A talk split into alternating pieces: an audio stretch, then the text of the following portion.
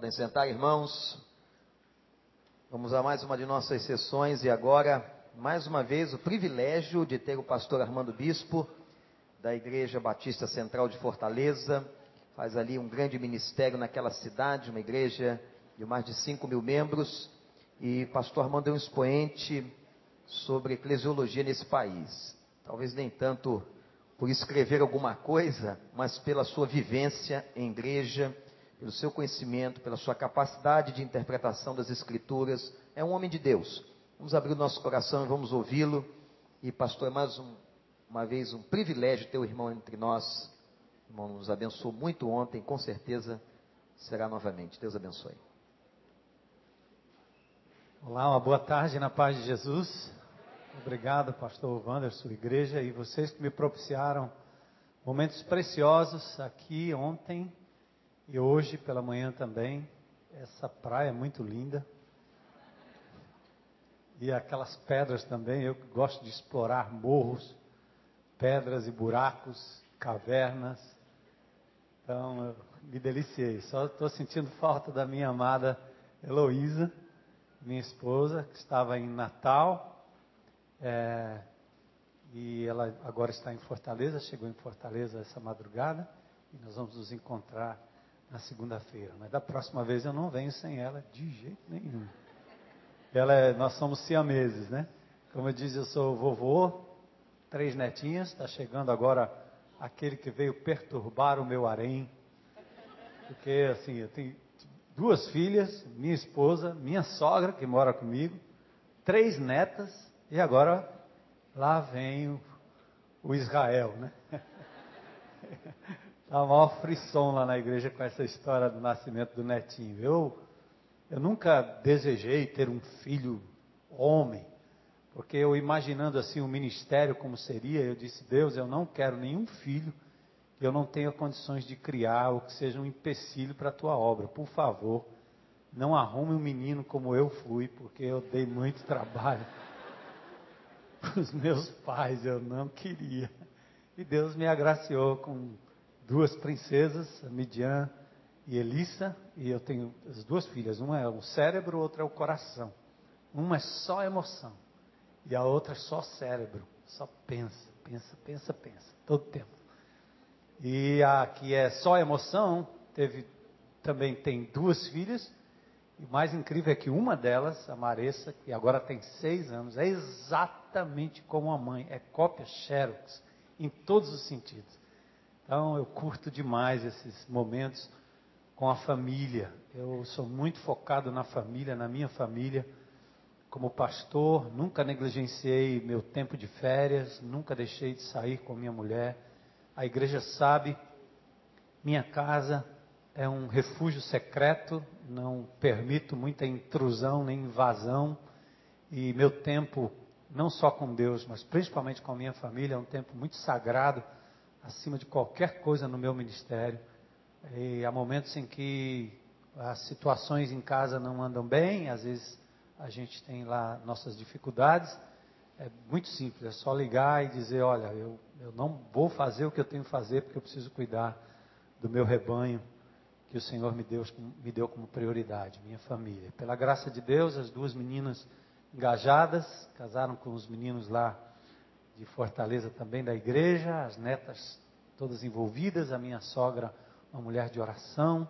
Então eu só tenho que agradecer a Deus pelo privilégio dele ter nos sustentado até aqui, que não é fácil no ministério, ministérios longevos assim, eu realmente admiro demais e estou tentando, né? Então o pastor falou sobre a eclesiologia e sobre livros de tudo. Eu tenho ao longo da história também recusado a escrever qualquer coisa, a não ser duas parcerias que nós fizemos, exatamente porque eu acho que eu ainda tenho muito que aprender. Já estão me puxando a orelha para dizer escreve. Eu tenho um contrato com a editora Vida desde 1997, 87 para escrever, mas digo não, não, não, não, não, não é hora, não é tempo. Deus vai fazer isso na hora certa, no tempo certo e pela razão certa, que não seja a motivação do meu coração de querer ser conhecido ou de passar adiante qualquer coisa que não seja a hora e o momento de Deus. Então, isso não é tanto pelos irmãos, é muito mais pela minha própria fraqueza que eu sempre coloco diante de Deus. Eu sei daquilo que eu sou capaz de fazer com o poder, com a exposição e com uma série de coisas. Por isso eu estabeleço cercas na minha vida em várias áreas. Isso até aqui tem funcionado pela graça de Deus. Hoje eu, eu queria assim, é, é, mais uma vez com quase um intruso no meio desses tremendos preletores e essas palestras, para abrir um pouco mais do lado mais prático e ontem eu dei uma fundamentação rápida. Eu fiz uh, vários desses textos em cima da fundamentação bíblica para aquilo que nós estamos vivendo. Aliás, cada momento da igreja eu sempre compreendo assim: não é o pacote, não é o programa, é o valor. E eu me lembro de John Stott no seu livro é, sobre pregação, que ele diz que o púlpito é uma alavanca que move o mundo. E que ele quis dizer com isso é que é, é, pelo convencimento da palavra de Deus, da exposição da palavra de Deus, que você consegue eh, ver corações sendo mudados. Não é um programa espetacular, não é um pacote espetacular, não é o que você vende, o que você compra.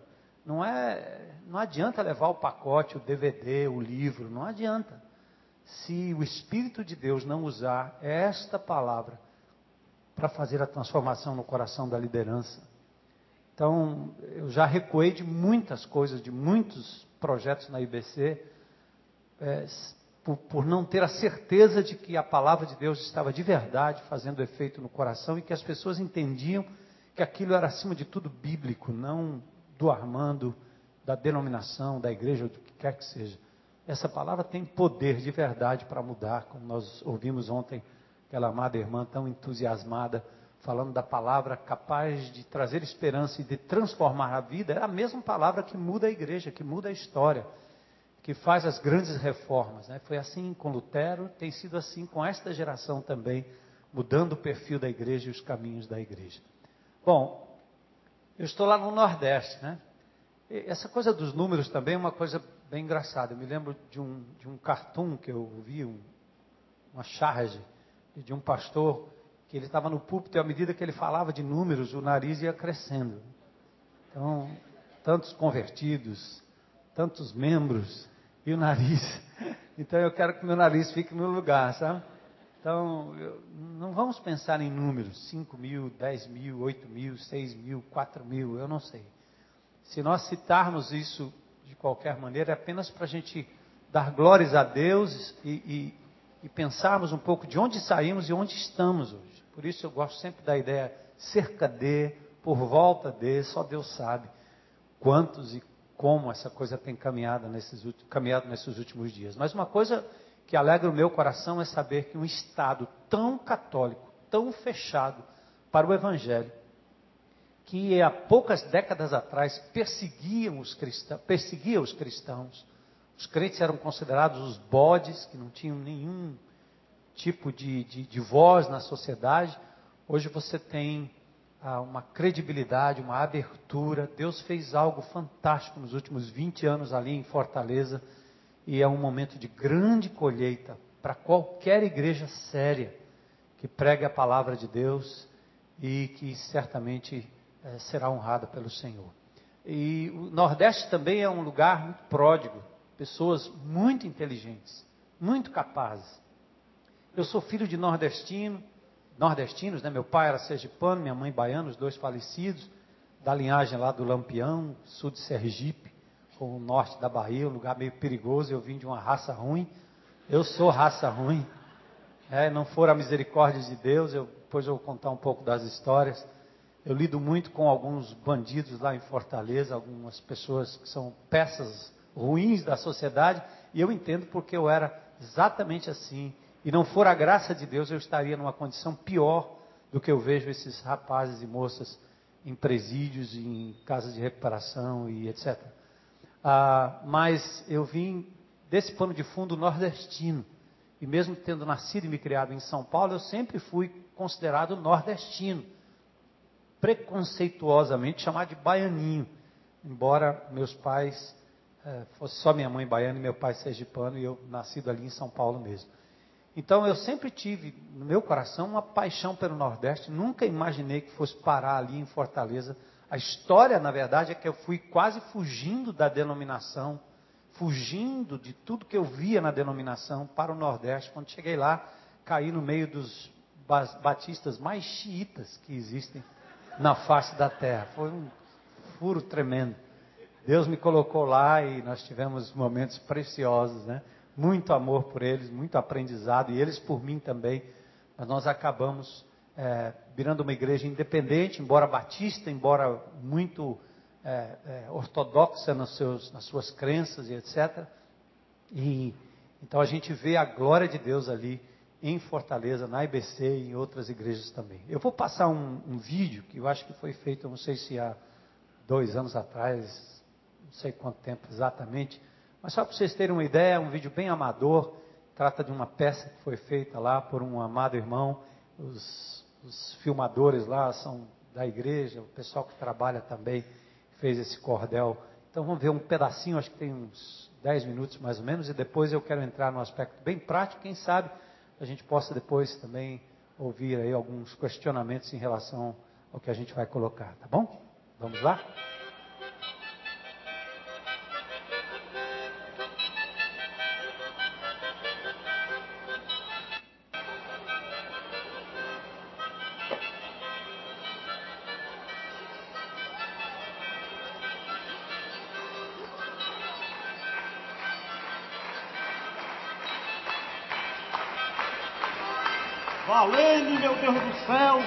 Fim do ano já chegou. Ainda me lembro do ano passado. Desafio que o pastor lançou. Ficou em nós raiz de rumo e durante o ano todinho adubou. Pense no adubo bom, com a igreja todinha mexeu, buliu com os jovens e as crianças. Muita gente se converteu. Não reparou não nas caras novas que a mão do culto estendeu? Foi, foi sim, senhor. Deus já fez muita coisa na CBC. Desde o tempo que a TV era preto e branco. E que doutor era quem sabia ler. O El ainda era vivo. E o Michael Jackson ainda era bebê. A igreja nasceu em 55, bem no centro da cidade. Era um local bem pequenininho, mas atendia a necessidade. Por isso se chama Batista Central, devido à sua localidade. E esse local era alugado. Já estava na hora de comprar um terreno. E pois não foi que apareceu um, e eram bem pertinho que estavam vendendo, compramos em oito prestações. E o terreno não era pequeno. Ficava na Gonçalves Ledo e por lá ficamos um monte de ano. Por lá passaram alguns pastores, entre eles seu Chico Caetano. Mas no fim da década de 70 não tinha ninguém pastoreando. Para vocês terem uma ideia do tamanho da congregação, era só juntar os irmãos tudo que não cabia no caminhão era 1% dessa multidão. Em sua maioria jovens considerados intelectuais, pois cursavam a faculdade e lutavam por seus ideais. Pedia a Deus que viesse um pastor que dali não saísse mais. Vieram alguns para entrevista, mas de cara era testado. Tinham que responder uma pergunta, e ai daquele se dissesse errado. Pense no engodo medonho, tudo que veio saiu enrolado. E no cinema, pode? No cinema? Mas lógico que pode ir pro cinema, lógico. Misericórdia, aquela escuridão, próximo! Bater palma, meu amigo, no culto, pode? É, bater palma no culto, pode. Onde é que já se viu bater palma na hora do louvor? Próximo! Jogar futebol, pode? Futebol? Longe começar futebol, isso lá é corre de crente. Futebol fazem pra saúde, pode. Próximo! Mas surgiu um rapazinho novo que nos estados foi formado. Era um tal de Armando Bispo, ex-empresário endinheirado, que largou tudo que tinha para seguir o seu chamado. Uma boa tarde, noite, na paz de Jesus, amém, igreja? Porque Deus Chegou aqui bem carinho, não respondi assim, passou muito bem no tal do teste, estava no caminho da aprovação, ao analisar sua vestimenta, se arrumava só no padrão. Terno brumado de gravata e colete, calça de linho bem passada, mas dispensava outros enfeites. Tinha o bigode bem fininho e era máquina e alfinete. A igreja nesse tempo olha, era bem tradicional. Os bancos eram tudo de madeira. Tinha tanque batismal. Bater palma na igreja era coisa anormal. O louvor era seleto, só os hinos do cantor cristão. De instrumento, só o órgão. Nem pensar ter violão. Não podia tocar rock, reggae, funk e nem sambão. Nessa época, a nossa igreja era batista regular. Tinha muitas desse jeito, espalhadas aí pelo Ceará. Tudo que fizesse aqui, tinha contas para prestar. Essa foi também a época dos estudos bíblicos no lar. O pastor era convidado para numa casa e falar para aqueles que não eram crentes e na igreja não queria pisar. Numa dessas surgiu um rapaz que se converteu na reunião. Tinha fama de boêmio e tocava um bom violão. Era o Amarílio Fontinelli e aqui merece atenção. Certo dia o Amarílio disse que queria cantar uma música de sua autoria que a Deus ia adorar. E o pastor autorizou o cabo subir. Nesse dia o evento era o encontro missionário. O Amarílio tocou samba, nada a ver com o inário. O pastor ficou vermelho e quase se esconde no armário. O samba até que era bonito, mas o cabo ainda tocou com violão.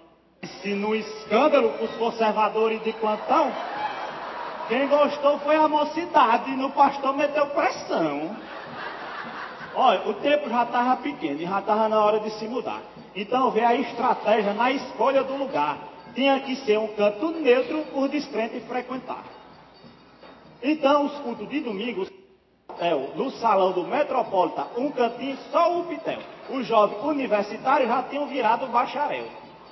Então, o carteiro matemático por lá apareceu, se chamava Alcimor, e com ele se ergueu o Teatro Sal da Terra, que por anos percorreu.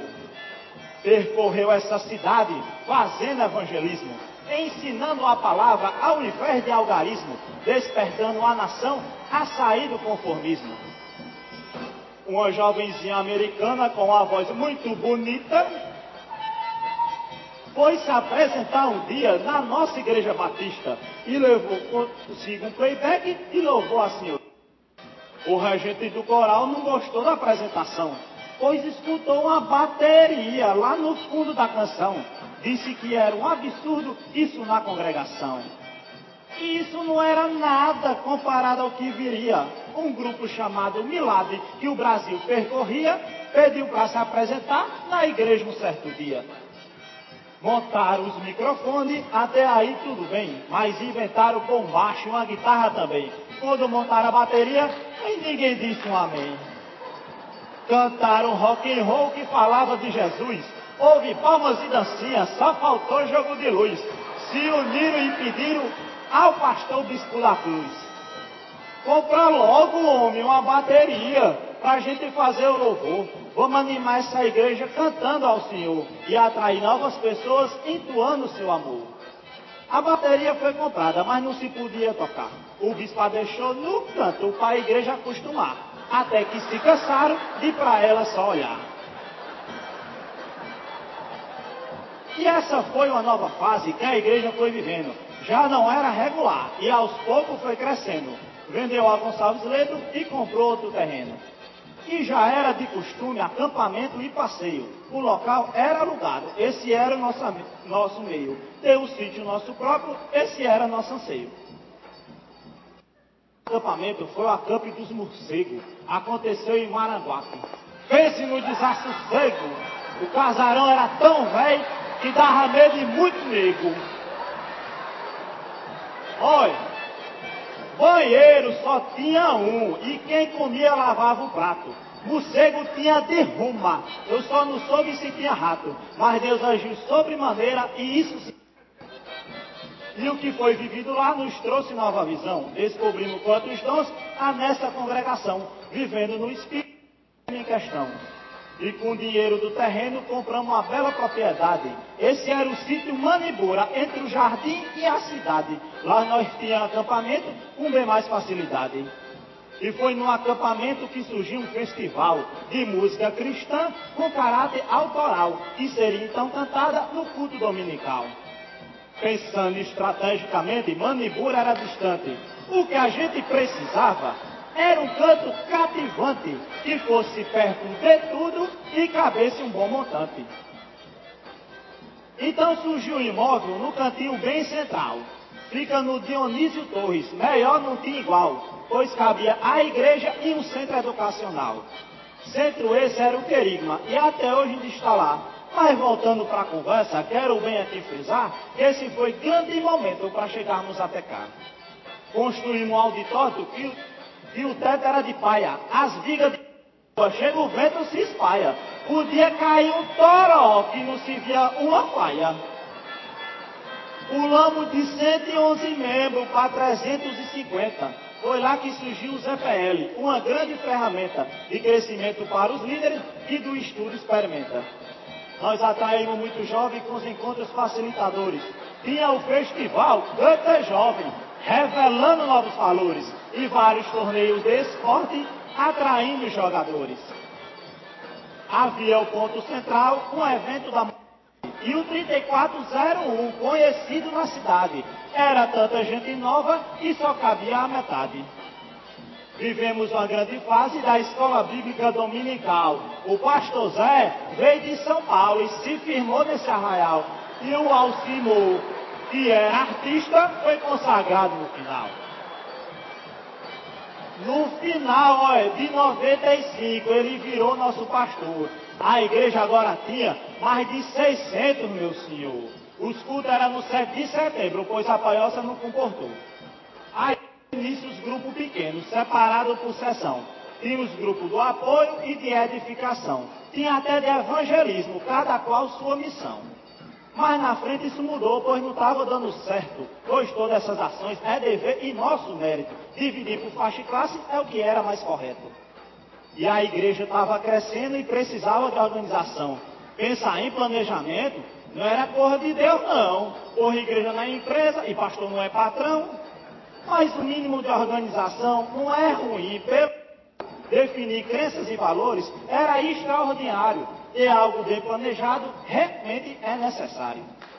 E apareceu os oito passos que a igreja ia seguir. Relacionamento íntegro, tínhamos que definir. Verbalizar a fé e prática era algo a se cumprir. Os encontros facilitadores e a grande congregação eram os terceiro e quarto passo dessa nossa nova visão. Investir em pequenos grupos fazia parte da lição. O sexto passo era investimento no ensino. O sétimo era servir, seja adulto ou menino. E o oitavo, a mordomia. Não importa de quem seria, masculino ou feminino. Mas para tudo isso acontecer na igreja em geral, começou no acampamento sobre o dom espiritual e culminou numa reforma da rede ministerial. Uma visão maravilhosa que brotou na congregação. Nos tornamos referência do assunto em questão cada um servia a Deus conforme o seu coração. O pagodeiro fez pagode, o ralizeiro acelerou, o sufista tirou onde, o centurião observou, o cordelista fez poesia e o artista grafitou. Adolescentes tiveram espaço e os jovens também têm o seu. O esporte com atletas de Cristo. Criança no Oance cresceu. Quem tem palavra aconselha, seguindo o chamado de Deus. E o caminho do serviço foi bastante preenchido mas o coração do homem, machucado e ferido, precisava de uma ajuda antes que fosse partido. Um programa então surgiu e foi implantado, celebrando a restauração, foi assim que foi chamado. Através de 12 passos, o coração é restaurado. E a igreja do serviço logo foi se transformando em algo bem maior, maior que o coração humano, servindo na restauração, cuidando muito e amando. Compramos um terreno enorme na entrada de Fortaleza. Levantamos ali uma tenda. Bem branquinha, uma beleza. Foi aqui que deu início à luta pela pureza. Em um acampamento do jovem com o tema de sexo plantamos atitude e saímos de cima do muro. Através de uma aliança, nos guardamos para o futuro. E chegou 2009, chegou nova visão. Nós não só temos pequenos grupos que vivem de reunião, mas somos uma igreja de pequenos grupos para impactar essa nação.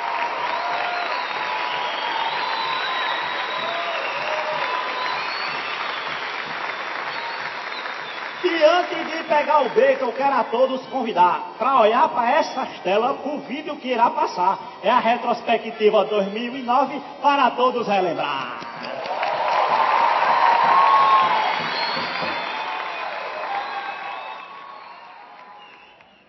Demais. É, todo final de ano a gente tem uma espécie de uma retrospectiva. Para nós, o grande momento na virada do ano, no final do ano, nem é o 25 de dezembro, é, o, é realmente o dia 31, quando a gente se reúne e passamos lá três, quatro horas de grande celebração. E a gente sempre tem um programa chamado Rebobinando, ou Retrospectiva, e lembrando aquilo que Jeremias fala, né? trazer à memória o que nos pode dar esperança. Então, a gente sempre tem essa retrospectiva. Serve para os que já estão na marcha há muito tempo e para os que estão chegando, uma vez que a gente tem muita gente nova ah, entrando na congregação. Ah, nosso cordelista aí, ele mencionou algumas fases da igreja que eu quero só é, reforçar aqui para vocês. Eu cheguei em 1983 e mais ou menos em 1986, naquele acampamento dos morcegos, foi quando Deus falou com a gente profundamente sobre a ação do Espírito. Eu, conhecendo a Escritura, o pouco que eu conhecia do Novo Testamento, sempre foi, desde a minha conversão, uma contradição muito grande ver o que a Bíblia ensinava sobre a dinâmica da igreja e ver aquilo que eu vi na vida da igreja onde eu me converti, lá na Zona Norte de São Paulo. Meu pastor, um pastor batista que sofria muito, é, uma igreja pequena, mas que trouxe muito sofrimento para a vida dele, sofrimento para a família, em termos do seu sustento, do seu cuidado, e eu e aquilo me trouxe muita frustração. Eu, eu como disse aí, eu, era, eu tinha uma empresa em São Paulo, era empresário, e larguei tudo e fui estudar fora com a minha esposa, com o desejo de conhecer um pouco mais, me aprofundar um pouco mais para poder ajudar a, a, minha denominação, a liderança da, da, igreja regular, porque eu tinha uma outra visão como jovem. Eu não nasci no Evangelho, eu, eu, eu nasci e me criei num, num, ambiente católico espírita e sempre tive é, muita, muita índole é, revolucionária de querer fazer as coisas de forma diferente, de querer mudar coisas e etc. Então, quando eu entrei na denominação batista, eu vi as incoerências pelo trato que a igreja tinha com o pastor, que era um homem de Deus, ainda é vivo até hoje. E a igreja pequena, quando eu tinha muitos amigos pelo meu envolvimento com o futebol, com o samba e com o empresariado. Né? Eu tinha três áreas da minha vida que eu tinha grande envolvimento, e fora o automobilismo também, naquela época já, já, já fazia parte da minha vida. Então, é, eu comecei a, a, a, sonhar um dia em, em não ser aquilo que eu via naquela igreja, a não ser a humildade, o amor e o carinho do meu pastor e o amor pela palavra de Deus que a denominação me legou, a denominação batista.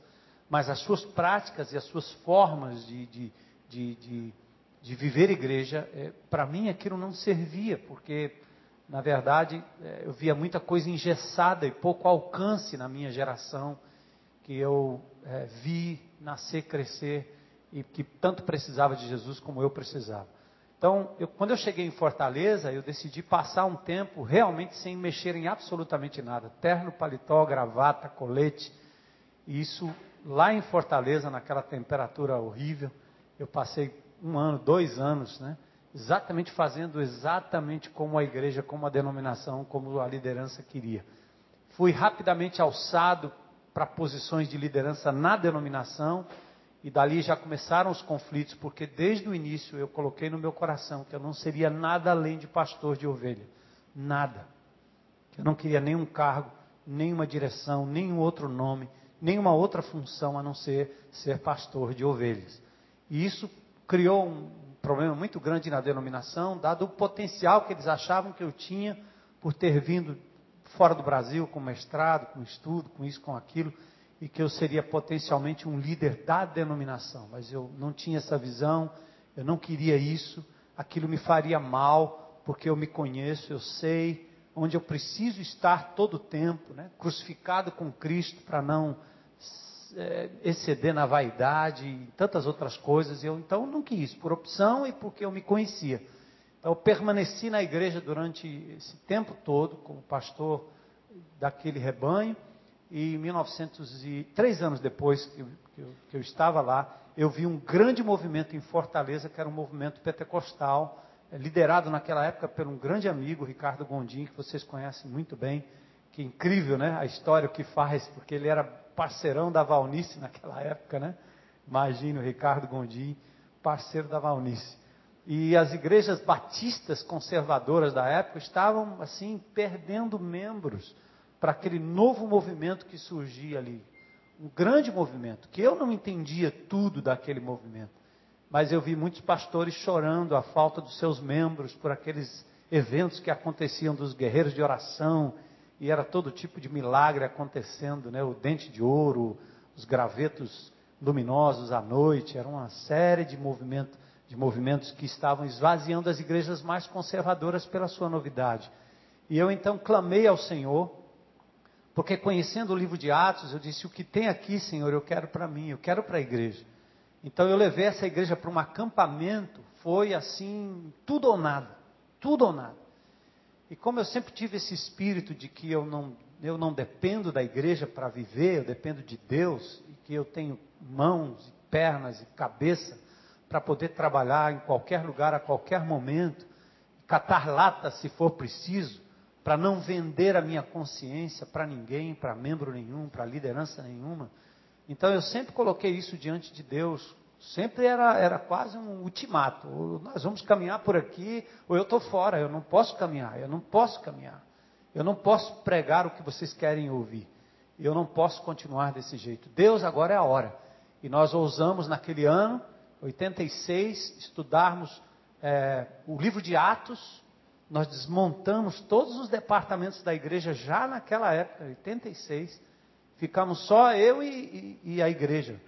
Os diáconos na época eram os, os manda-chuvas da igreja, né? pelo menos no sistema batista lá em Fortaleza. E esse jovem pastor que chegava dos Estados Unidos tinha que andar de acordo com as regras diaconais e ser um guardador do estatuto e do patrimônio, muito menos, muito mais do que da própria Bíblia e, e da direção da igreja. Da, como hoje a gente sabe que existe nas igrejas evangélicas, os pastores têm muito mais vós são homens de visão, são homens que estão levando a igreja para esse momento precioso. Mas não era assim naquela época. E eu, então, a primeira coisa que fiz foi chamar esses diáconos e fazer um estudo com eles nas palavras gregas do Novo Testamento, da diaconia, né? Diaconel, diaconia, diáconos. E a conclusão que nós chegamos era que diácono não presidia, diácono servia. Então, eu recebi uma carta do corpo diaconal dizendo que se diácono é só servir, eles estariam declinando o diaconato, porque tinha que ser coisa um pouco mais. Eu descobri depois que tinha a ver com uma má interpretação de um texto de Atos, onde uma palavra grega lá é traduzida na revista atualizada por negócio.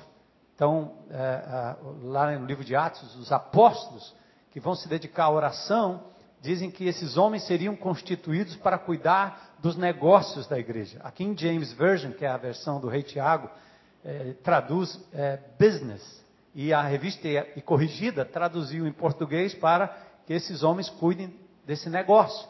Então, os diáconos eram os homens de negócio que cuidavam dos negócios da igreja. Então, eles presidiam a igreja. Quando eu mostrei que não era nada daquilo e que a palavra significava realmente garçom, servo, que serve, aí eles declinaram do diaconato. E eu fiquei sozinho, eu e a igreja naquela época. Aliás, foi dado um ultimato lá que se quisessem seguir esse pastor que ninguém sabia para onde estava indo, que era um inveterado pentecostal que tinha a, a palavra que usava era, era propensão, né? Eu estava indo numa direção que todos eles diagnosticavam por profecia, sei lá como é que era aquilo. Mas nós então estudamos na época só pastor e igreja durante um ano o livro de Atos pedindo a Deus uma coisa: Senhor, se o teu espírito está fazendo uma obra ali na esquina, que é tão estranha ao que nós cremos e vivemos, Senhor, faz aqui também. Somos teu povo, tua igreja. E ousamos estudar 1 Coríntios 12, 13 e 14, que os batistas nem tocam naquele texto. Principalmente capítulos 12 e capítulos 14. Eles gostam do 13 porque fala de casamento. O amor, que tem de ser o amor, o amor e tal. Mas não tem nada a ver com casamento aquele texto, né? Aquele texto está num sanduíche de dons. O amor exercido ali é o amor exercido em termos dos dons espirituais dentro da comunidade. Você pode aplicar para outras coisas, mas exegeticamente não é legítimo tirar aquele texto fora do contexto de 1 Coríntios 12 e 1 Coríntios 14, que começa com dons e termina com dons espirituais, e o amor é o exercício e o maior de todos os dons ali em exercício. Então, nós ousamos estudar 1 Coríntios 12, 13 e 14. Imagina, os batistas lidando com línguas. Eu comecei logo pelo verso do capítulo 14 que diz: Não proibais o falar em línguas. E eu, eu disse para os irmãos: Irmãos, esse pode ser meu último sermão aqui hoje à noite.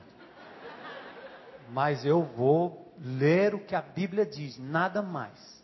Então nós começamos assim: Nós não vamos proibir o que Deus quiser manifestar no meio dessa congregação batista. Regular. Eu, quando eu me converti, eu era proibido de me achegar a qualquer crente da convenção. É proibido, para vocês terem uma ideia. Então, quando nós começamos a estudar 1 Coríntios 12, 13 e 14, toda a regulamentação do apóstolo Paulo e todo o racional em cima daquele texto, que tem um contexto maravilhoso, uma aplicação poderosíssima, e estudando o livro de Atos também, só isso, a igreja não tinha mais nada. Criança, jovem, adulto, todo mundo numa sala só. Nós não tínhamos mais nenhuma outra atividade. No final daquele ano, nós vimos o poder de Deus sendo derramado naquela congregação de uma forma maravilhosa. Amados, porque o que ficou claro para cada um de nós é que cada crente tem pelo menos um dom espiritual. E que nada no corpo de Cristo pode ser feito por eleição, mas por vocação. E eu comecei a usar uma lógica de um texto que eu preguei recentemente na nossa conferência lá em Fortaleza, eu acho que eu preguei lá na igreja do Carlito também. Simplesmente João. Quando João diz importa que ele cresça e que eu diminua, amados, hoje você pode dizer importa que Cristo cresça e que eu diminua, mas como pastor eu também posso olhar para o corpo de Cristo e dizer importa que eles cresçam e que eu diminua. Que eu, como pastor, diminua, para que o corpo de Cristo cresça. E naquela época nós descobrimos, e eu, eu, eu tive que dizer àquela igreja: eu não sou o único ungido do Senhor. Não existe essa história de ungido intocável, isso é Velho Testamento. Isso é dogma veterotestamentário. Isso tinha a ver com os reis lá, tinha a ver com o ungido único de Deus. Eu tinha que dizer à igreja: olha aí os dons espirituais. Eu recebi uma chamada pastoral, como você recebe uma chamada pastoral, meu irmão. E nós começamos a perceber, a mostrar à congregação que aquela senhora que fazia o sopão no acampamento precisava de tanta unção quanto eu ao abrir a palavra de Deus e pregar para a congregação. Que o porteiro da igreja, que aquele homem que fazia o trabalho de zelador, ele, ele, não, ele, não, ele não deveria ser colocado ali por, por nomeação ou por conta do emprego Nada poderia ser feito no corpo de Cristo se nós fôssemos buscar a edificação da igreja no Espírito, que não fosse através dos dons espirituais. Cada crente, criança, jovem, adulto, tendo um dom espiritual. 1 João 2,20 diz que todos nós temos a unção. Então eu disse, meus amados, vocês são os ungidos de Deus. E eu faço parte dessa grande congregação. Todos nós temos o Espírito Santo de Deus. Todos nós temos um dom. Todos somos sacerdotes. Nós batistas sabemos disso, mas pouco vivemos esse sacerdócio. Enquanto nós pastores nos colocamos numa posição de sermos ainda os sacerdotes mediadores de bênçãos e de tantas coisas, de batismo, de ceia, ceia do Senhor. Então, meus amados, ali foi uma libertação. Eu sentei na frente numa cadeira e disse: Eu não me movo daqui essa, essa igreja vai continuar aberta, esse lugar vai continuar sujo. Não vai acontecer absolutamente nada nessa comunidade se vocês não se mexerem em nome de Jesus. Eu sei qual é a minha função.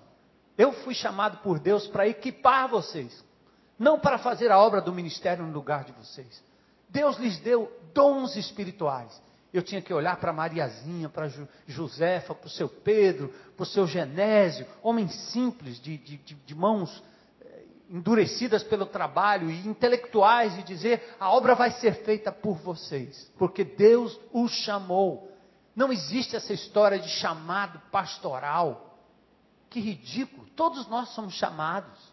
Eu sou chamado como você tem que ser chamado para exercer o seu dom na igreja. Levante-se. Todos vocês precisam de uma consagração para ser, serem chamados, tal qual eu fui chamado para o ministério pastoral. Eu ocupo uma função diferenciada que me traz maior responsabilidade sobre o rebanho. É verdade. Mas quem diz que um crente em Cristo Jesus não foi também vocacionado para exercer o seu dom de acordo com o Espírito Santo de Deus distribuindo. Está lá em, em Romanos 12, está lá em 1 Pedro, está lá em 1 Coríntios 12, 13 e 14. Enfim, amados, vocês não acreditam. Final de 1986, foi como aquelas, aqueles, aqueles milhos num, numa panela quente, com óleo pronto para pipocar. A, a panela foi pequena demais. O povo saiu fazendo, e eu disse: não me peçam para visitar ninguém, não me peçam para aconselhar ninguém. A Bíblia não diz isso. A Bíblia está dizendo que nós temos que nos instruir e aconselhar mutuamente no Senhor. Colossenses 3. A palavra de Deus habitando ricamente em cada um de vocês, e a obra vai ser feita. Quem sou eu para aconselhar alguém que está tão perto de você, que se você sabe tanto quanto eu, ou muito mais, o seu problema, a sua luta, eu vou lhe equipar para você ser capaz de fazer a obra, mas não me transfira. Não me transfira isso. A visitação não é, não é, não é função de pastor. Morre alguém, adoece alguém, cadê o pastor? Cadê o pastor? Cadê o pastor? Cadê o pastor? E o camarada se esguela, ele não consegue, ele não consegue. Ele é incapaz de ser pastor de mais de 12 pessoas, senão ele é maior que Jesus. Está certo que ele disse que nós faríamos obras maiores do que ele. Faríamos enquanto igreja, como igreja, ungido pelo Espírito, levado pelo Espírito Santo de Deus. Mas quem é o homem que consegue pastorear mais de 10, 15 pessoas? Quem é? Onde é que tem isso? Atender todos os pedidos, todos os chamados, todos os aconselhamentos, se submetendo a uma drenagem violenta, a uma codependência das pessoas que continuam bebendo no mesmo pote, se tornando subservientes. Ah, a congregação foi liberada. Liberada para a glória de Deus.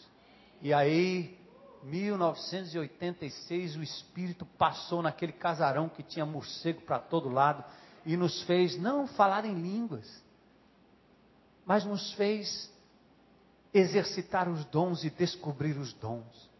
Daquele acampamento saíram os homens e mulheres sacerdotes e sacerdotisas do Senhor com a palavra de Deus na mão, com o Espírito Santo. Oh, gente, que coisa tremenda. Aí os ministérios começaram a aparecer. Dez anos depois eu entrei em contato com a igreja em Willow Creek. Dez anos depois.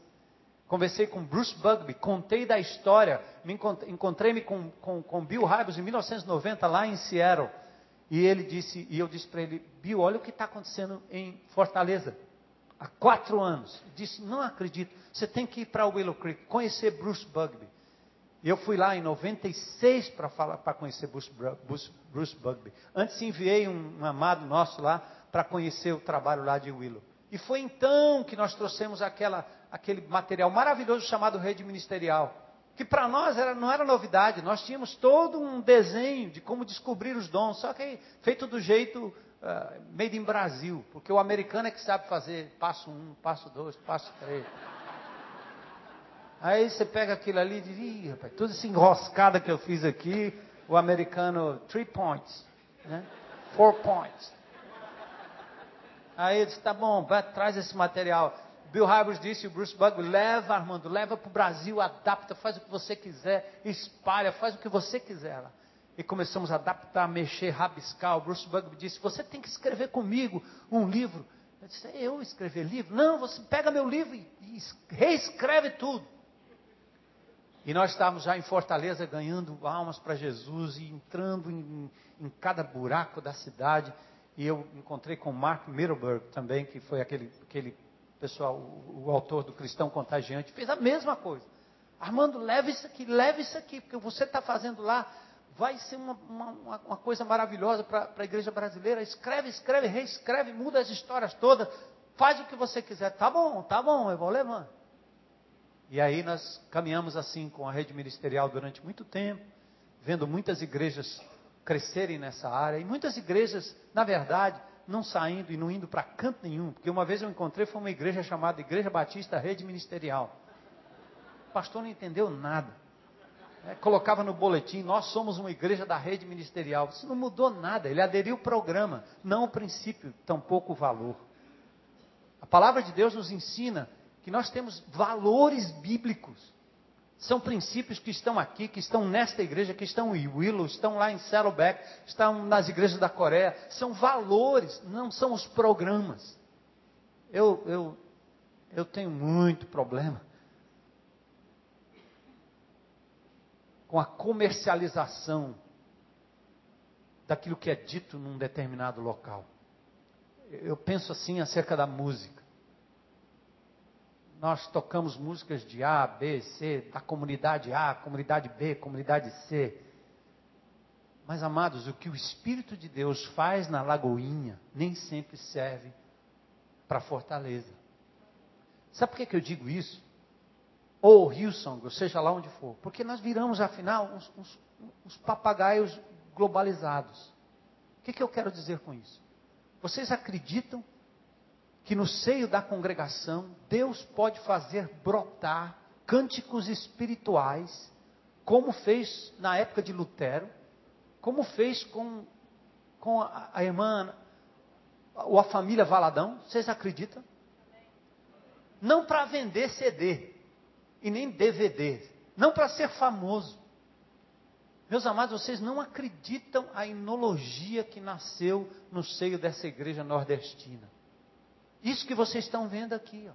não é produto, não é para ser vendido, não é para ser passado para ninguém. Mas isso aqui é uma ponta do iceberg daquilo que Deus fez quando o Espírito de Deus ganhou espaço na congregação através de irmãos dotados de dons espirituais para comporem músicas. Eu estava pregando numa série de mensagens e já vinham as músicas. Algumas até que saíram para fora da congregação. Nunca saiu do jeito que nós que alguns achavam que deveria sair, porque eu, eu corto. Quando virou consumo, virou produto, botou numa caixa, eu digo, pode parar.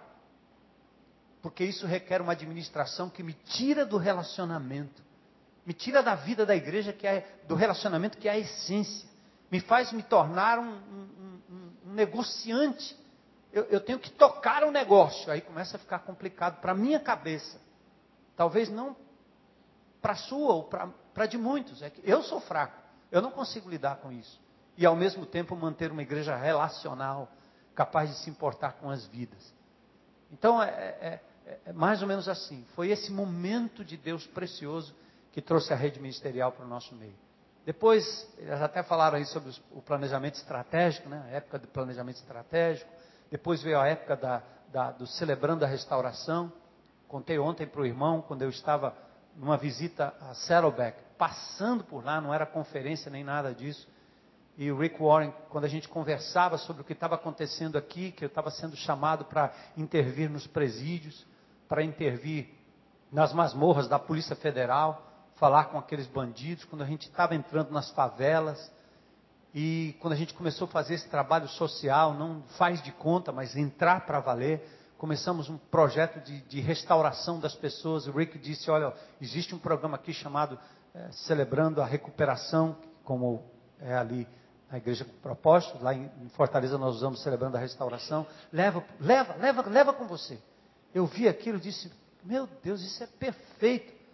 Eu estou mandando gente para tudo quanto é lado, eu estou reunindo essas pessoas, não sei direito o que fazer com eles, eles estão vindo, eles estão vindo, são adictos de todo jeito, de todo lado. E aí ah, eu levei esse programa chamado Celebrando a Restauração. Mas não levei o programa como programa. A primeira coisa que nós fizemos foi colocar o joelho diante de Deus, dizendo: Senhor, qual é o princípio por trás desse programa? Sabe qual é o princípio? Restauração. A graça que restaura. Então, a primeira coisa que nós fizemos foi passar pela liderança o princípio de restauração. Tira a máscara franqueza, abertura. Vamos falar das nossas fraquezas. Foi nessa época que minha mulher passou por uma tremenda depressão, profunda, uma crise de identidade, crise de idade, uma série de crises. E nós nos recolhemos para orar. E minha mulher foi restaurada num retiro espiritual que ela frequentou como uma das opções naquela época. E ela voltou para a igreja, quando ela retornou, nós fomos ao púlpito e abrimos a nossa vida, abrimos o nosso coração. E começamos a abrir e abrir e abrir a nossa vida e o nosso coração.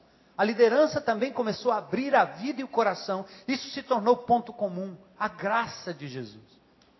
Eu podia olhar para um bandido e dizer: Eu sou esse cara. Não, não queiram a morte desse indivíduo, porque eu sou ele sem Jesus.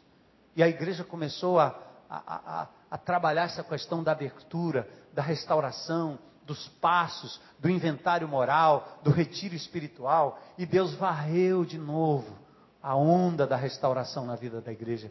É, é como se nós precisássemos estar preparados para o que estava por vir, porque nós não tínhamos condições de receber pessoas como elas estavam, porque antes de entrar pelas portas, nós estávamos já dando a elas a forma para que elas adentrassem antes de entregar a vida a Jesus crentes antigos achavam um absurdo que fulano pudesse ter tal e tal e tal comportamento, tal e tal e tal vestimenta. E nós estamos de novo trazendo as pessoas para dentro da igreja e aqui formatando essas pessoas num molde tradicional, num molde que não tem absolutamente nada a ver com o que Jesus fez no primeiro século. Jesus, por incrível que pareça, ele atraía os pecadores e ele incomodava os certinhos. E principalmente aqueles indivíduos que são os estudantes de teologia. Lá na IBC eu tenho. Eu já nem chegam mais para mim. Mas de vez em quando aparece um indivíduo que quer estudar teologia. Por que, que você quer estudar teologia? Ah, porque eu preciso me aprofundar. Aí eu vou aprofundar na vida dele. E descubro invariavelmente que tem problemas. Ele quer saber 10 quando um que ele sabe ainda não está em prática, não está sendo colocado em prática. Geralmente o motivo é escuso. O motivo é escuso. Os legalistas sempre escondem por trás algo muito terrível. Agora, com 27 anos, a gente já aprendeu a distinguir né, quem é quem. Então, o discernimento de espírito já diz logo: quando alguém se levanta com esse legalismo, tem problema por trás. Vamos tratar dele porque ele está doente. E está mesmo. Então Deus deu uma abertura tremenda para a vida da igreja. Essencial para, para, para a, a disseminação do, do, do projeto, do princípio em grupos pequenos. Muitos de nós não conseguimos implementar isso porque a igreja não está preparada. Existem passos que antecedem essa abertura e essa comunhão, senão você multiplica a doença. Senão você multiplica a hipocrisia, você multiplica o que nós temos aqui quando nós nos sentamos aqui um toca no outro como castanha. Castanha. Coloca castanha no vidro. Final do ano você vai ter o quê? Dez castanhas no vidro, você vai ter dez castanhas. Coloca dez uvas num vidro. Final do ano, acabou a uva, tá? Umas estão nas outras agora. Há um a um derreter, a um abrir. Então, a, igreja não pode ser isso. A igreja foi preparada, então, nessa fase fantástica. Pregações sobre a graça de Deus, pregação sobre a restauração. Ao invés de fazermos um, um programa de 12 passos às sextas-feiras, nós fizemos um programa de 12 passos para a igreja toda. E abrindo nosso coração e usando os exemplos no meio do culto, e nós começamos então a aprender a lidar uns com os outros. E, irmãos, vocês não imaginam quantos crentes antigos se converteram a partir dali, por compreenderem que nunca tinham vivido o Evangelho para valer. Então Deus fez assim uma, uma preparação maravilhosa na igreja para outra fase que nós iríamos viver. Como vocês viram aí no depoimento, nós tínhamos grupos pequenos desde o início. Desde o início. Eu comecei assim. Quando aquela igreja estava lá lacrada ali dentro, né? alguns universitários, mas um pessoal muito tradicional, é, preocupado com as questões da liturgia, eu, eu, eu fui convidado por grupos católicos para pregar para os grupos católicos. Aí eu fui. E lá encontrei ministros que hoje foram ministros, eh, secretários de Estado, esse Amarilho, que é o, o, o boêmio aí, que foi cantar samba numa reunião de missionário, eu quase, aliás, ali foi, foi quase a minha morte. Ele disse que ia cantar, eu pensei que era uma música que da, falava do testemunho dele, sabe? Eu disse, vou levar o Amarilho lá para mostrar para os missionários que esses homens com 45 anos de idade, esse homem aqui, que é parente do Belchior, ele, ele, ele vai aceitar Jesus. Quando ele chegou lá no lugar, eu sentado, os missionários questionando a igreja, e eu querendo permanecer, querendo ajudar. Quando ele foi lá na frente, ele começou com uma marchinha carnavalesca. E o refrão era Ale, Ale, Aleluia. Meu Deus, eu te louvo sem cessar das coisas tão lindas que me deste. Meu Deus, vou agradecer o mar, o céu, a lua, as estrelas que fizeste. Meu Deus, glória, glória, vou cantar. Eu, eu me enterrei numa cadeira, meu irmão, quando ele terminou, peguei ele, me mandei. Sai, Amarilho, vambora, vambora, vambora.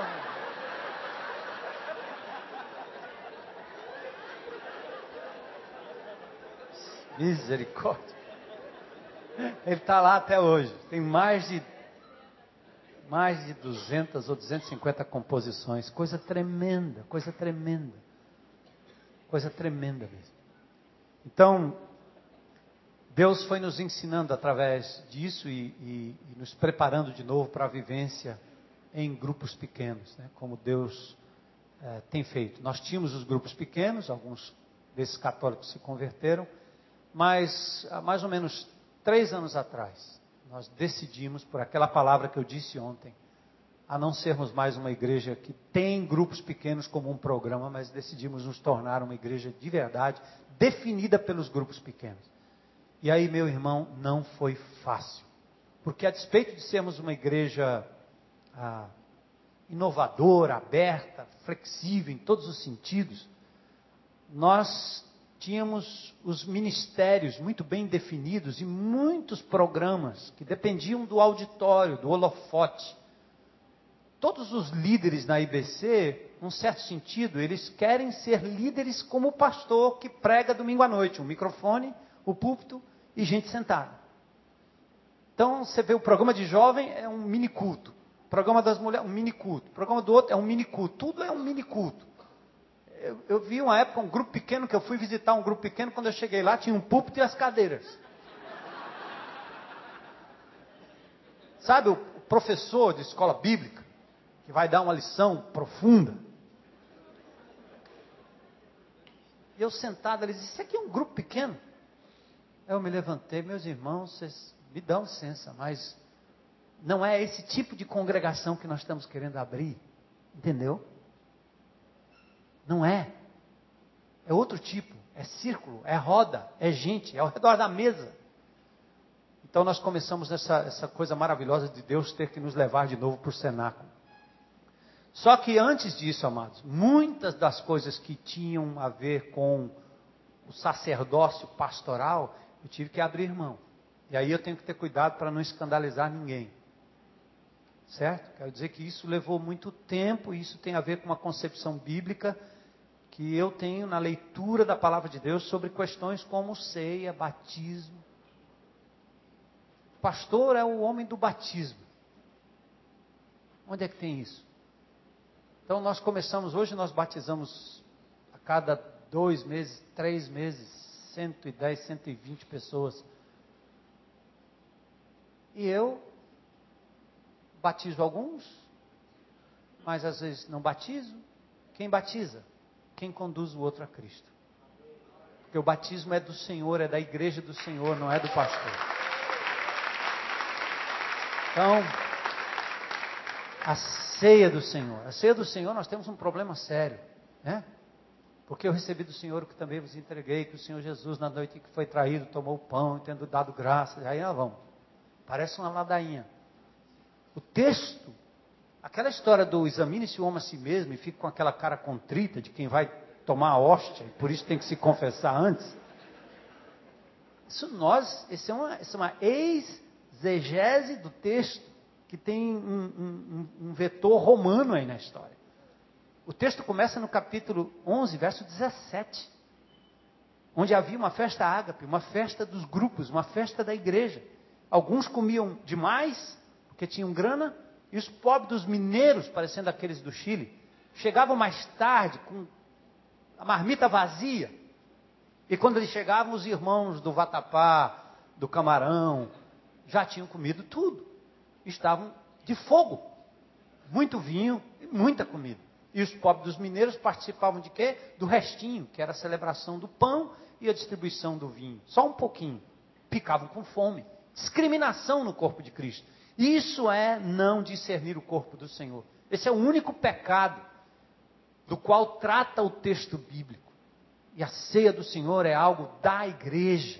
São duas ordenanças, batismo e ceia é da igreja, não é do pastor nem é do diácono. Então, meus irmãos, chegou a hora, está aí a mesa, vamos repartir. A celebrem nos grupos pequenos. E quando nós nos reunimos aqui como grande congregação, a Maria pega a ceia, abençoa, entrega para o João, que entrega para o José, que entrega para a Josefina, e aí vai. Eu sou mais um na multidão. Porque isso não é um sacramento que precisa do omno, domino vobiscus, et cum espírito tuo. Então, se você quer que a congregação de verdade cresça e seja sacerdotal em todos os sentidos, nós temos que descer do pedestal. Nós temos que diminuir para que a igreja cresça. Nós temos que fazer a função que Jesus fez com seus discípulos. Treinou, exemplificou, não fez por eles. Ide. Ide, vocês vão fazer coisas maiores. Vão, vão, vão, vão, vão, vão, vão. Porque eu vou embora. E eu mando o consolador para andar com vocês. Mas eu estou fora. Volto depois. Então nós temos que ter essa postura enquanto pastores. E tudo que nós fazemos, num certo sentido, não contribui. Porque nós temos os símbolos ainda do templo, do santuário. Eu, na minha igreja, tinha um versículo que dizia assim: O Senhor está no seu santo templo, cale-se diante dele toda a terra. Abacuque 2 e 20. Eu tive que mostrar para a igreja que aquele templo que está lá em Atos não era a sinagoga, era um templo que estava sacrificando cordeirinhos quando Jesus já havia sido morto na cruz do Calvário como Cordeiro de Deus que tira o pecado do mundo. E Pedro estava no pátio do templo. Ele estava lá no meio da multidão, quando ele entrava na porta chamada Formosa, era ali que a igreja ia. Como se hoje nós fôssemos nos reunir no templo de Aparecida, no pátio da igreja de Aparecida. E subimos lá num, num, num, num, caixão de, de, de, bacalhau e começássemos, a pregar. Eu tinha que dizer, é de casa em casa, de casa em casa, de casa em casa. Enquanto esse país nos permite reunir aqui num lugar como esse, debaixo da tenda lá em Fortaleza, vamos fazer, mas ali será a reunião de todos os grupos pequenos que vêm para uma grande celebração, para um momento precioso, trazendo consigo os, os, os dividendos, né? aqueles que durante a semana entraram em contato com Jesus ou coisa parecida. Mas a igreja não é isso, não se define por aqui. Então, nós começamos a trabalhar essa questão dos grupos pequenos. E foi interessante porque ah, todos que tinham cargos, né, nós temos lá três pastores e temos mais ou menos uns 12 de, de tempo integral. Tem um Judas, no, não, não tem Judas no meio. tem 12, mas não tem Judas no meio. Mas aí é, é, nós começamos a nos, aliás, nos, nos, reuníamos e cada um tinha o seu nicho. Até os escritórios, nós tínhamos que mudar o layout. É engraçado, gente. A gente não só tem princípios, mas a gente tem ícones. O, os ícones que a gente tem, às vezes eles estão ligados a princípios que não são bíblicos. Então você tem que quebrar o princípio, mostrar o novo princípio e quebrar o ícone. Você tem que falar do novo pacto, deixar para lá o velho pacto e temos que derrubar o templo. Senão não funciona. Você pode levar o tempo que quiser, mas essa, isso tem que acontecer. Então nós tínhamos lá cada um com seu ministério. Agora não é departamento, agora é ministério. Cada um no seu nicho, cada um no seu buraco, cada um na sua sala, cada um com sua secretária. E, eu, e, e nós agora mudou, agora nós temos que fazer, vamos acabar com isso tudo aqui. Programa de sábado, esse negócio de ficar fazendo holofote, festinha para jovem, parou. Acabou. É muita estrutura, muita logística. Está tudo muito bom, mas nós vamos parar. Nós vamos dar um freio nisso tão grande que eu já venho avisando a igreja há tanto tempo. E agora é hora. Vocês estão dispostos? Estão prontos? Eu quero dizer para vocês que eu já estou procurando um emprego lá fora. Porque eu corro o risco de ser mandado embora. Vocês estão prontos? Outra coisa, a primeira coisa que nós vamos fazer é que se nós vamos ter grupo pequeno lá na ponta, esse grupo pequeno tem que começar aqui entre nós. Então nós temos que ser os, os exemplos. E nós vamos agora, ao invés de sermos líderes do ministério jovem, você vai cuidar da rede de grupo pequeno ou de grupos pequenos de jovens. E constituímos, como todo o programa que vocês conhecem aí, do Roberto Lai e de tantos outros, né? Bons modelos aí no Brasil. Instituímos o líder, o aprendiz, o orientador, o supervisor, o coordenador de área começamos a trabalhar por aí. E hoje nós estamos vendo a multiplicação acontecendo de uma forma maravilhosa. Paramos o aspecto da escola bíblica dominical, primeiro porque era inviável. Como é que nós vamos levar pessoas para um determinado local da cidade no domingo de manhã, para eles voltarem à noite para um outro local diferente? Ou como é que nós vamos fazer uma construção de um prédio? Antigamente nós estávamos numa escola, até dava para ter escolas bíblicas dominical. São aquelas dominicais, aquelas que começam com 600 e terminam com 200. Começam com mil, no final tem 300, 400 só. Começa com 100, no final tem 20. Isso não funciona mais. E não é assim. O ensino é muito mais do que a informação acadêmica. O ensino é formativo. As escolas seculares hoje estão falando sobre isso. Lá no nosso colégio Querigma, nós temos esse tipo de ensino que prepara o aluno para a vida, não para o vestibular. Não adianta encher o povo de informação. Então nós invertemos a lógica. E hoje estamos trabalhando um programa chamado Capacitar. Ah, agora eu me reúno com os líderes. Todos os líderes reunidos. Quase 600 líderes. Na verdade, tem até um pouco mais de liderança por causa da duplicidade. Assim, quando a gente tem num grupo só, líder e aprendiz, por exemplo. Então, o número é bem maior. Ah, eu me reúno com eles uma vez por mês. Dia abençoado. Consagramos todos os líderes com imposição de mãos. Todos os líderes. E começamos um trabalho de treinamento chamado Capacitar.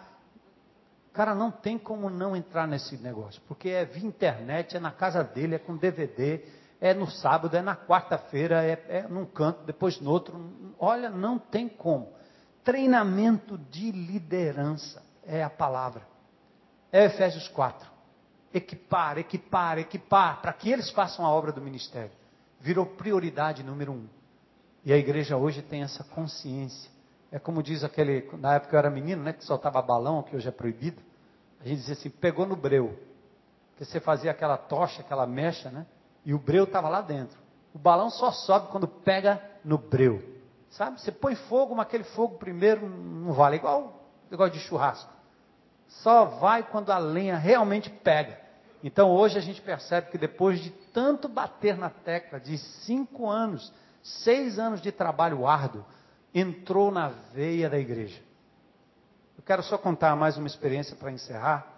Experiência do milagre de Deus na área social. Nós estávamos na Aldeota, num dos lugares mais nobres de Fortaleza, com a igreja lá, fazendo barulho, ocupando espaço dos outros, criando problemas de estacionamento. Em 1998, Deus nos deu uma visão de que nós deveríamos ter um terreno na entrada da cidade, na BR, na entrada da cidade, BR-116, a 15 quilômetros do centro. Compramos aquele terreno naquela época por quatro reais o metro quadrado. Quatro reais. Hoje já está 250 reais o metro quadrado. Nós compramos aquela propriedade em 1998 pela fé. Vocês não imaginam as histórias compramos 210 mil metros quadrados de propriedade.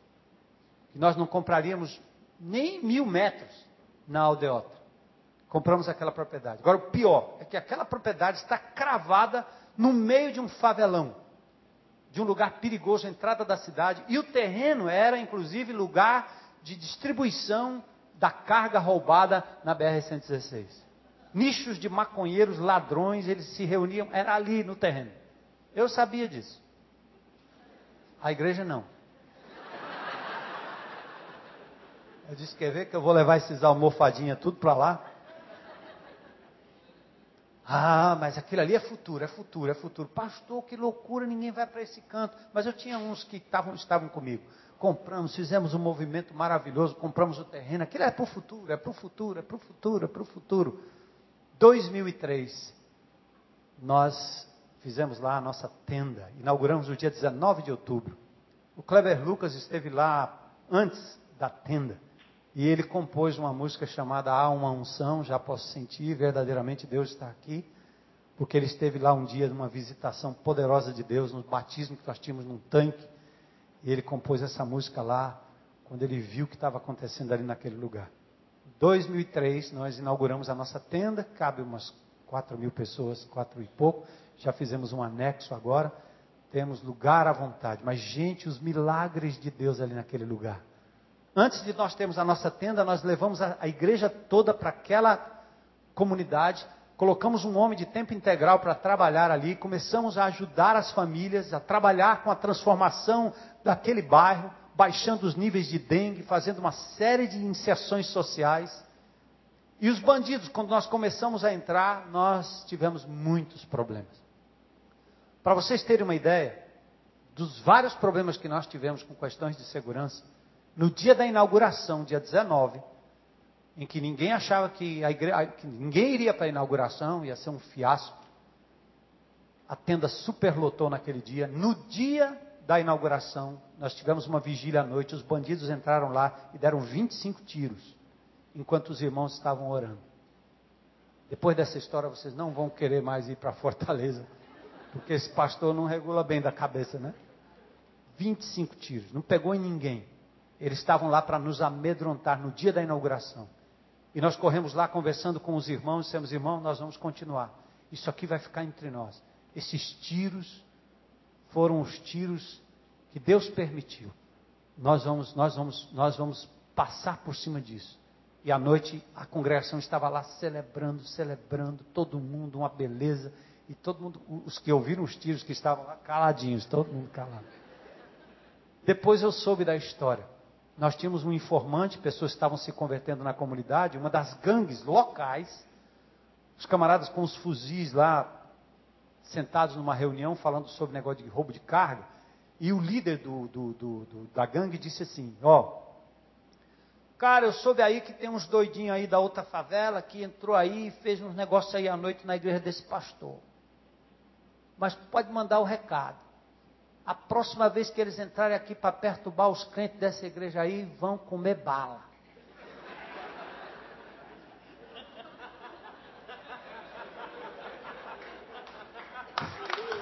Eles nunca, nunca alguém foi assaltado ali naquela igreja, nunca. Os irmãos entram, saem, passeiam, vêm pela rua. Aí eu estava tão preocupado com a segurança que eu disse assim, meu irmão, nós temos que fazer um fazer um muro aqui. E o pessoal, tinha gente da Polícia Federal, tinha irmãos do comando da polícia, do exército. Pastor, pastor, sabe aqueles caras? Parecia a polícia secreta. Assim, pastor, nós temos que dar um jeito, o povo não está sabendo, mas o negócio aqui é, é feio, pastor, o negócio aqui é brabo. Pode acontecer qualquer dia, uma criancinha, uma bala perdida. Disse, meu irmão, vamos lá, vamos lá. Aí eu disse, você acha mesmo? Aí eu disse, eu vou, vou, Vamos, vamos ver quanto é que fica para construir um muro. Mas já imaginou 210 mil metros quadrados você construir um muro? Dinheiro para fazer isso? Misericórdia. Aí eu estava lá pensando nisso e preocupado e dor de estômago, aquelas coisas que acontecem com a gente. Um irmão abriu em Zacarias e ele, ele disse: Pastor, eu tenho, um, eu tenho uma palavra para o irmão que o Senhor mandou dizer. Aí eu disse: É, meu irmão. É, eu tenho uma palavra, uma, eu disse, será que é uma profecia, Senhor? Lá vem. É. Aí o, o texto de Zacarias que ele leu dizia assim. Ai, Jesus. Olha só. História tremenda da graça de Deus. Diz assim: então o anjo, ele, ele, ele me deu esse texto. Então o anjo que falava comigo retirou-se. Outro anjo foi ao seu encontro e lhe disse: Corra e diga àquele jovem: Jerusalém será habitada como uma cidade sem muros, por causa dos seus muitos habitantes e rebanhos. E eu mesmo serei para ela um muro de fogo ao seu redor, declara o Senhor, e dentro dela serei a sua glória. Uhul.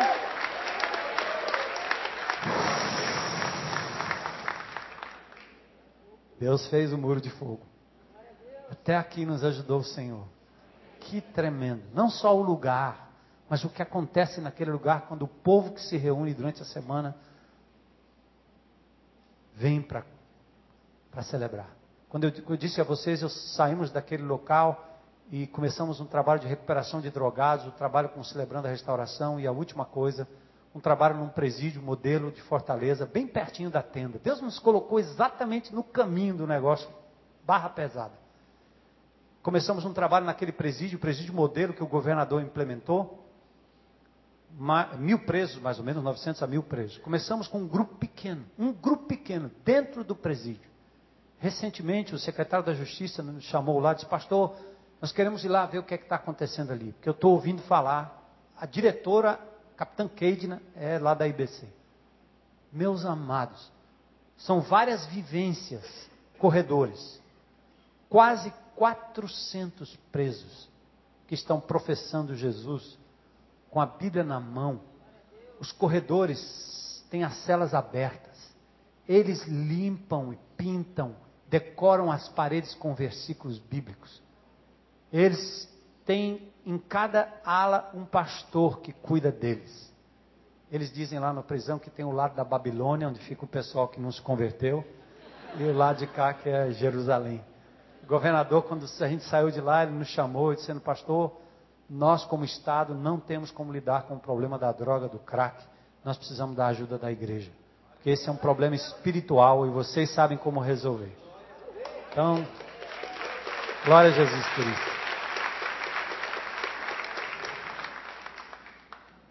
isso. Sim, eu, eu vou, vou, parar por aqui para não tomar muito tempo e só dizer que ah, Deus é bom demais. E eu nunca pensei que a nossa igreja fosse uma igreja tão amável e tão relacional depois que nós liberamos o povo para viver grupo pequeno de verdade. Alguns pastores têm preocupações com os líderes. E os líderes? Eles são preparados, eles são treinados, eles são, eles são, sei lá, meu.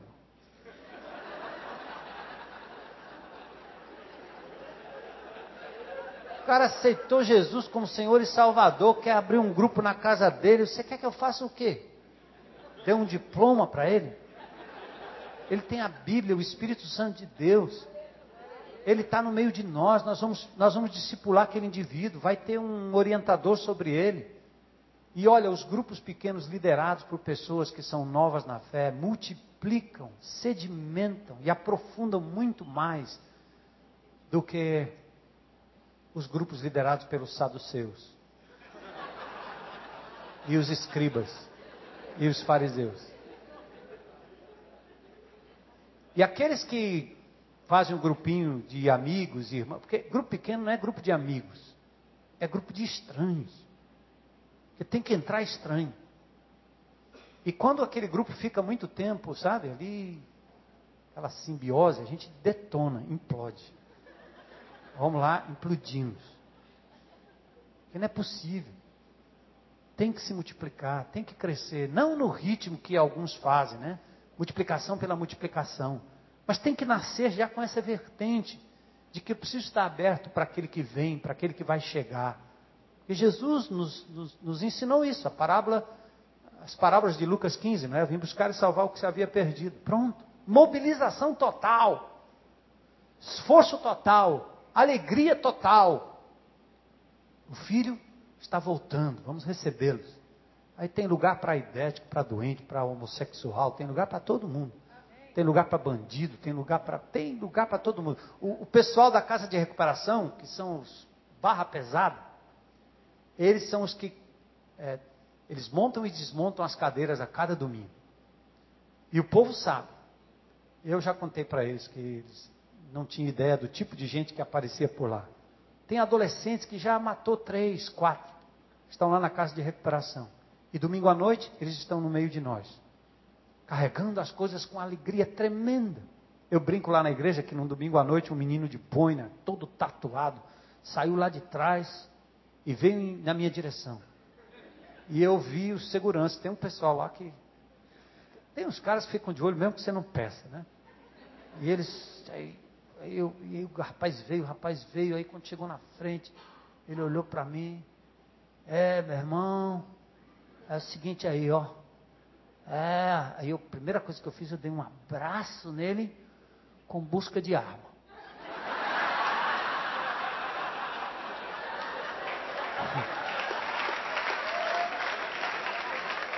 Oh, meu irmão. Pai, essa palavra aí é maneira, ó. É disso aí que eu estou precisando, ó. Fulano acabou de aceitar Jesus e entregar sua arma. Não, não tinha arma, né? A igreja está aprendendo. Nós estamos aprendendo a conviver com essas pessoas.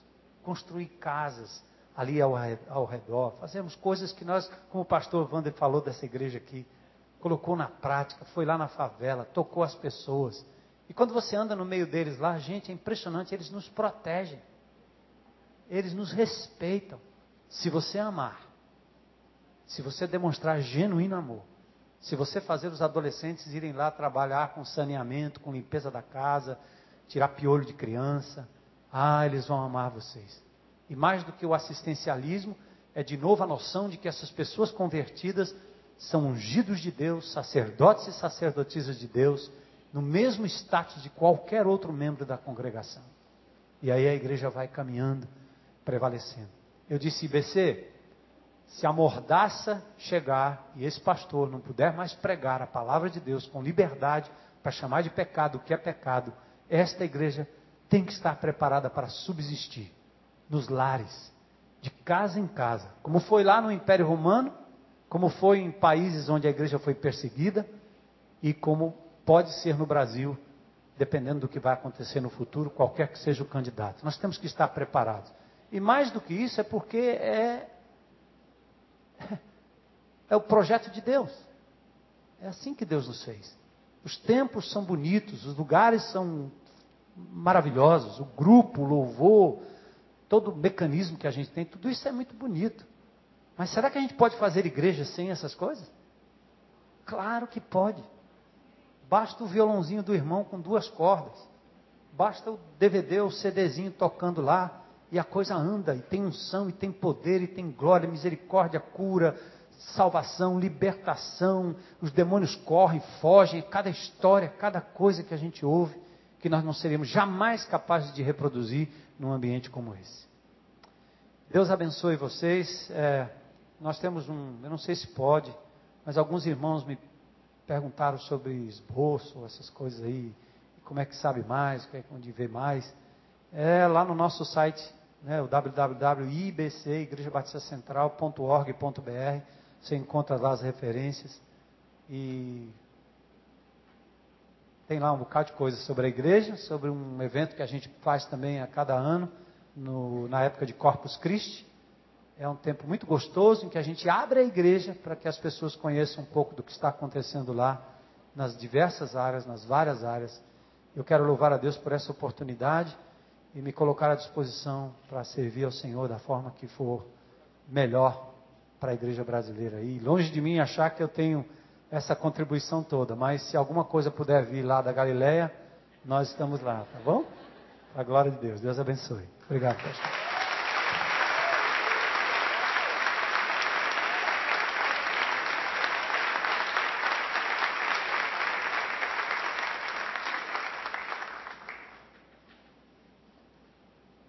Nós temos há dois dias estado aqui e ouvindo a voz de Deus com muita seriedade, nos aprofundando naquilo que o Senhor espera de cada um de nós.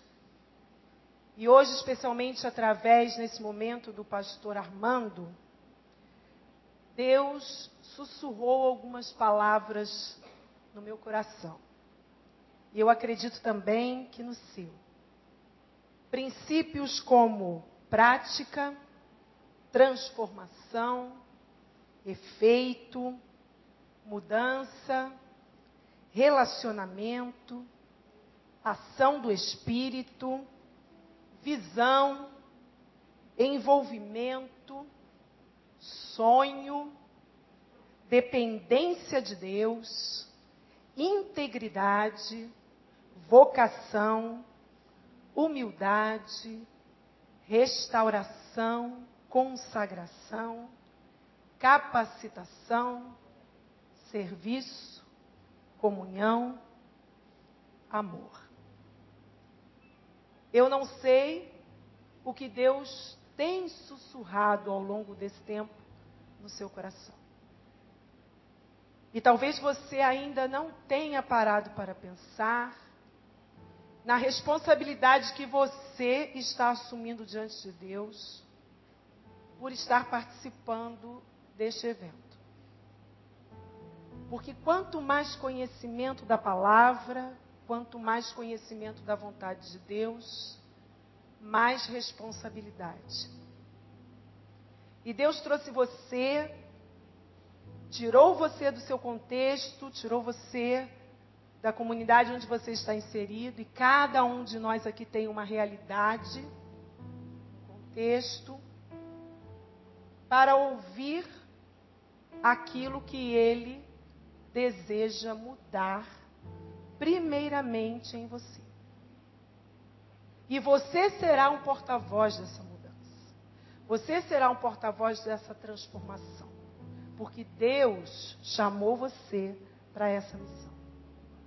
E agora, nesse momento tão especial em que nós vamos investir alguns minutos da nossa vida, do nosso coração, da nossa mente, eu gostaria de convidar você, e eu pediria que as luzes, que a congregação fosse iluminada agora, que você pegasse um papel, uma caneta, um lápis, o que você tiver à mão.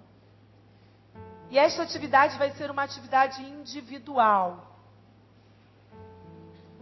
E eu vou convidar você nesse momento a ouvir sussurros de Deus. Você agora e Deus. Você não vai se preocupar com quem está ao seu lado. Nós vamos investir este tempo antes do intervalo.